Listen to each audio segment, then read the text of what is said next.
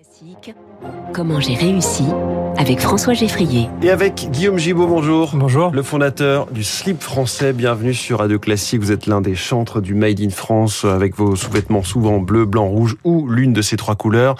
Et ça fait 11 ans que ça dure avec une gamme de produits qui s'est élargie au fil du temps. Ouais, exactement. J'ai démarré avec 4 slips il y a 11 ans et aujourd'hui on fait à peu près 250 produits. On a un peu étendu le champ d'action. Des pyjamas, des maillots de bain. Des pyjamas, des maillots de bain. On reste vraiment dans quand même les produits liés à l'intime qu'on porte directement, voilà, même la peau, mais on s'appelle le slip français, donc la marque de sous-vêtements, ça marche mieux. Mais effectivement, on a fait grandir l'aventure, le savoir-faire, les ateliers avec lesquels on travaille.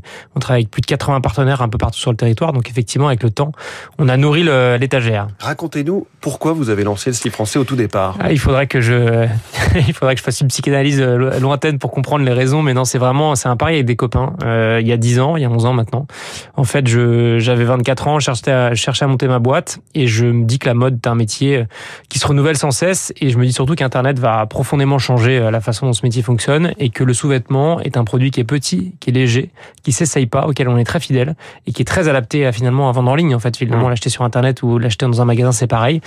Et je me dis à cette époque que si je raconte le savoir-faire des ateliers sur les réseaux sociaux qui émergent seulement à l'époque, il y a sûrement moyen d'émerger, de se faire connaître et de raconter justement ce lien à l'usine.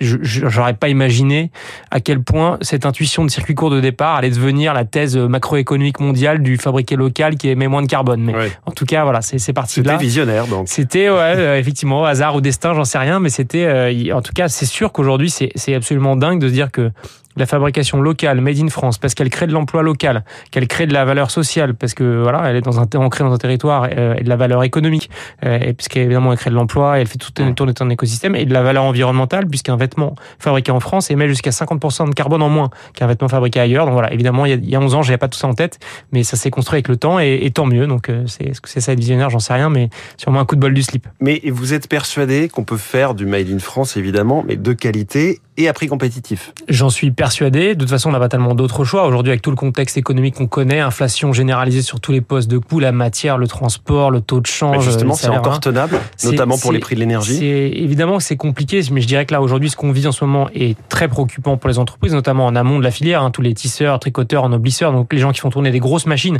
pour lesquelles le coût de l'énergie est important dans l'équation économique. Donc là, c'est dramatique presque pour certains.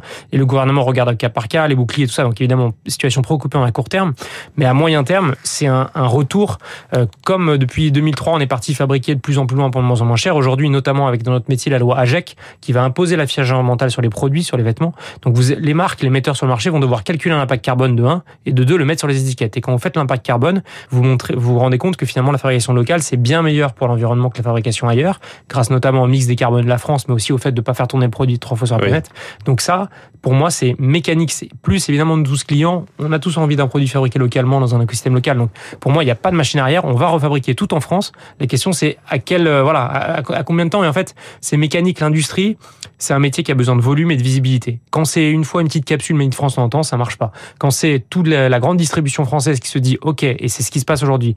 OK, je décide stratégiquement de faire 5 à 10% de mes volumes en France. Là, on peut commencer à mettre des volumes, à remettre des investissements en machine et à se projeter dans un moyen long terme. Donc, je comprends que le mouvement de relocalisation, de réindustrialisation qui date de bien après le début du slip français, il est massif, il est réel. Et vous pensez qu'il va perdurer malgré cette crise, malgré le protectionnisme aussi américain? Pour moi, le protectionnisme américain, au contraire, il prouve ça. Et peut-être qu'il y a la question en Europe de nous inciter à être plus fort. Ouais, et à un moment donné, il faut arrêter de se dire que les gens vont faire le boulot à notre place. Il y a une envie des clients, il y a une urgence environnementale, il y a un bon sens économique, territorial. Donc allons-y, et c'est déjà embrayé. Il faut trouver par contre des volumes et surtout il faut être bon pour industrialiser et trouver de la productivité. Et c'est pas un gros mot, c'est ce qu'on fait aujourd'hui dans les usines. En termes de communication, si je reviens vraiment au slip français, vous avez eu un discours assez décalé, un peu second degré, ne serait-ce que le nom de cette marque évidemment. C'est un élément clé de votre identité bien sûr, mais à quel point ça a été un élément clé de votre succès?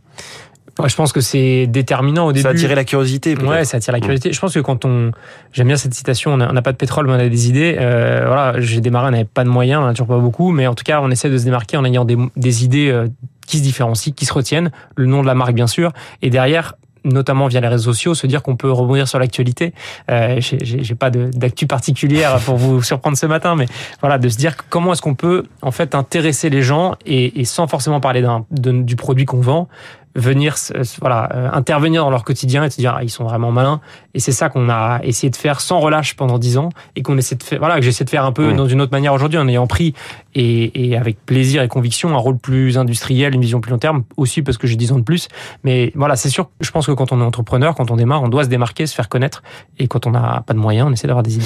20 millions d'euros de chiffre d'affaires aujourd'hui, 120 personnes, 20 boutiques en France. Comment est-ce que vous pouvez aller un peu plus loin, franchir une étape, notamment en termes de volume, tout simplement? Aujourd'hui, on a un peu deux axes. Le premier, sur la marque qui aujourd'hui fait un peu plus de 20 millions d'euros de chiffre d'affaires. On s'est positionné sur deux événements majeurs qui arrivent. La Coupe du Monde de rugby 2023, donc on est licencié de France Rugby 15 de France, et derrière Paris 2024, les Jeux Olympiques. Donc ça, évidemment, c'est deux... Tous les athlètes, tous les rugbymen porteront des slips français. On va essayer. Peut-être pas tous, mais une bonne partie. Donc, on va vraiment démarrer un développement dans le monde du sport. En fait, on est vraiment sur nos catégories de produits, le sous-vêtement, et on est très attendu là-dessus. On a des bonnes performances sur les produits qu'on a déjà lancés. Donc, en fait, l'idée, c'est d'aller chercher dans ces produits de l'intime qui sont pas éligibles à la seconde main, trouver des produits qu'on sait bien faire dans notre catalogue et qui sont que nos clients demandent. Ça, c'est évidemment un premier axe. Et le deuxième, c'est le développement qu'on va faire, pas dans la marque, mais à côté, en marque blanche, dans cet accompagnement du mouvement, puisqu'aujourd'hui, la relocalisation, moi, je la vis de façon très concrètement par 10 messages entrants sur LinkedIn tous les jours. Que ce soit les patrons de la grande distribution, les chefs d'entreprise, la mode. Ils vous demandent vos recettes. Ils nous demandent nos recettes, et plus que ça, ils nous disent « j'ai l'instruction de mon comité de direction ou j'ai décidé en tant que créateur de mode de fabriquer 5, 10, 100% en France, je ne sais pas par où démarrer, aidez-moi ». Et ça part de là, et nous, on a le savoir-faire industriel, la connaissance du parc. On a aussi été mobilisé très fortement pendant l'épisode des masques. Vous avez peut-être suivi cette activité. Donc, je suis devenu le premier. Vous aviez participé effectivement à la production de masques Made in France. Exactement. Donc, j'ai été le premier président du réseau Façon de Faire, accompagné de Léa Marie, qui est aujourd'hui notre directrice industrielle. On a accompagné plus de 1200 ateliers dans la fabrication de 200 millions de masques et 10 millions de blouses. Donc là, on a eu accès au réseau. Est-ce qu'il est exhaustif? J'en sais rien, mais commence à être assez balèze en France, des ateliers préfabriqués. Derrière, il y a eu le plan de relance, il y a eu plus de 700 projets plan de relance qui ont été déployés dans notre filière. Donc, il y a vraiment une envie, un bon état d'esprit. Il y a évidemment le sujet de l'énergie qui est criant et qui est dramatique, je disais pour certains cas, aujourd'hui tout de suite. Oui. Mais voilà, il y a un momentum pour relocaliser en France, et maintenant. Et ça, moi, je trouve que c'est la mission de l'entreprise de Slip français, en tant qu'entreprise à mission, c'est de réinventer avec panache l'industrie textile française. J'ai écrit cette phrase avant le Covid, avant de prendre ce rôle peut-être de chef de file. Elle marche pour la marque et pour les slips et ce qu'on peut raconter sur les réseaux sociaux, mais elle marche évidemment encore plus à grand volume pour accompagner les autres dans cette transition. Du panache et de l'optimisme, ça fait beaucoup de bien de vous entendre ce matin, Guillaume Gibaud, nous dire que malgré cette crise de l'énergie, il y a possibilité de faire cette relocalisation en France. Un grand merci venu ce matin, le fondateur du Slip français, sur Radio Classique, dans Comment j'ai réussi. 6h45, dans quelques secondes, le journal.